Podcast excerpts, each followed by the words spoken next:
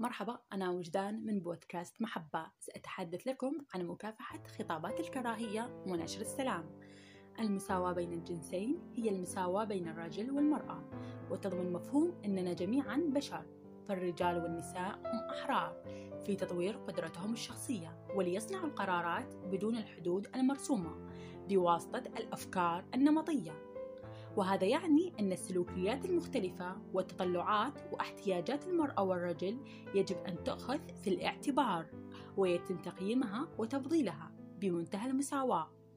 هذا لا يعني أن الرجل والمرأة يجب أن يكونوا متشابهين ولكن حقوقهم ومسؤوليتهم وفرصهم لا تعتمد على نوع جنسهم. المساواة بين الجنسين تعني الإنصاف في المعاملة بين الرجل والمرأة طبقا لاحتياجاتهم الخاصة.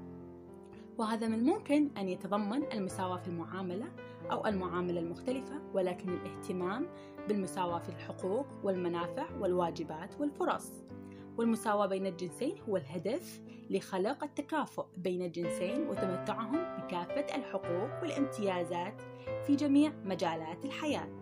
أحد الأهداف الألفية للأمم المتحدة من أجل المشاركة في التنمية وبناء المجتمع وإنهاء كافة أشكال التميز ضد المرأة. النابعة من الاعتقاد أن الاختلاف بيولوجي بين الجنس يصف الأدوار المفروضة اجتماعياً.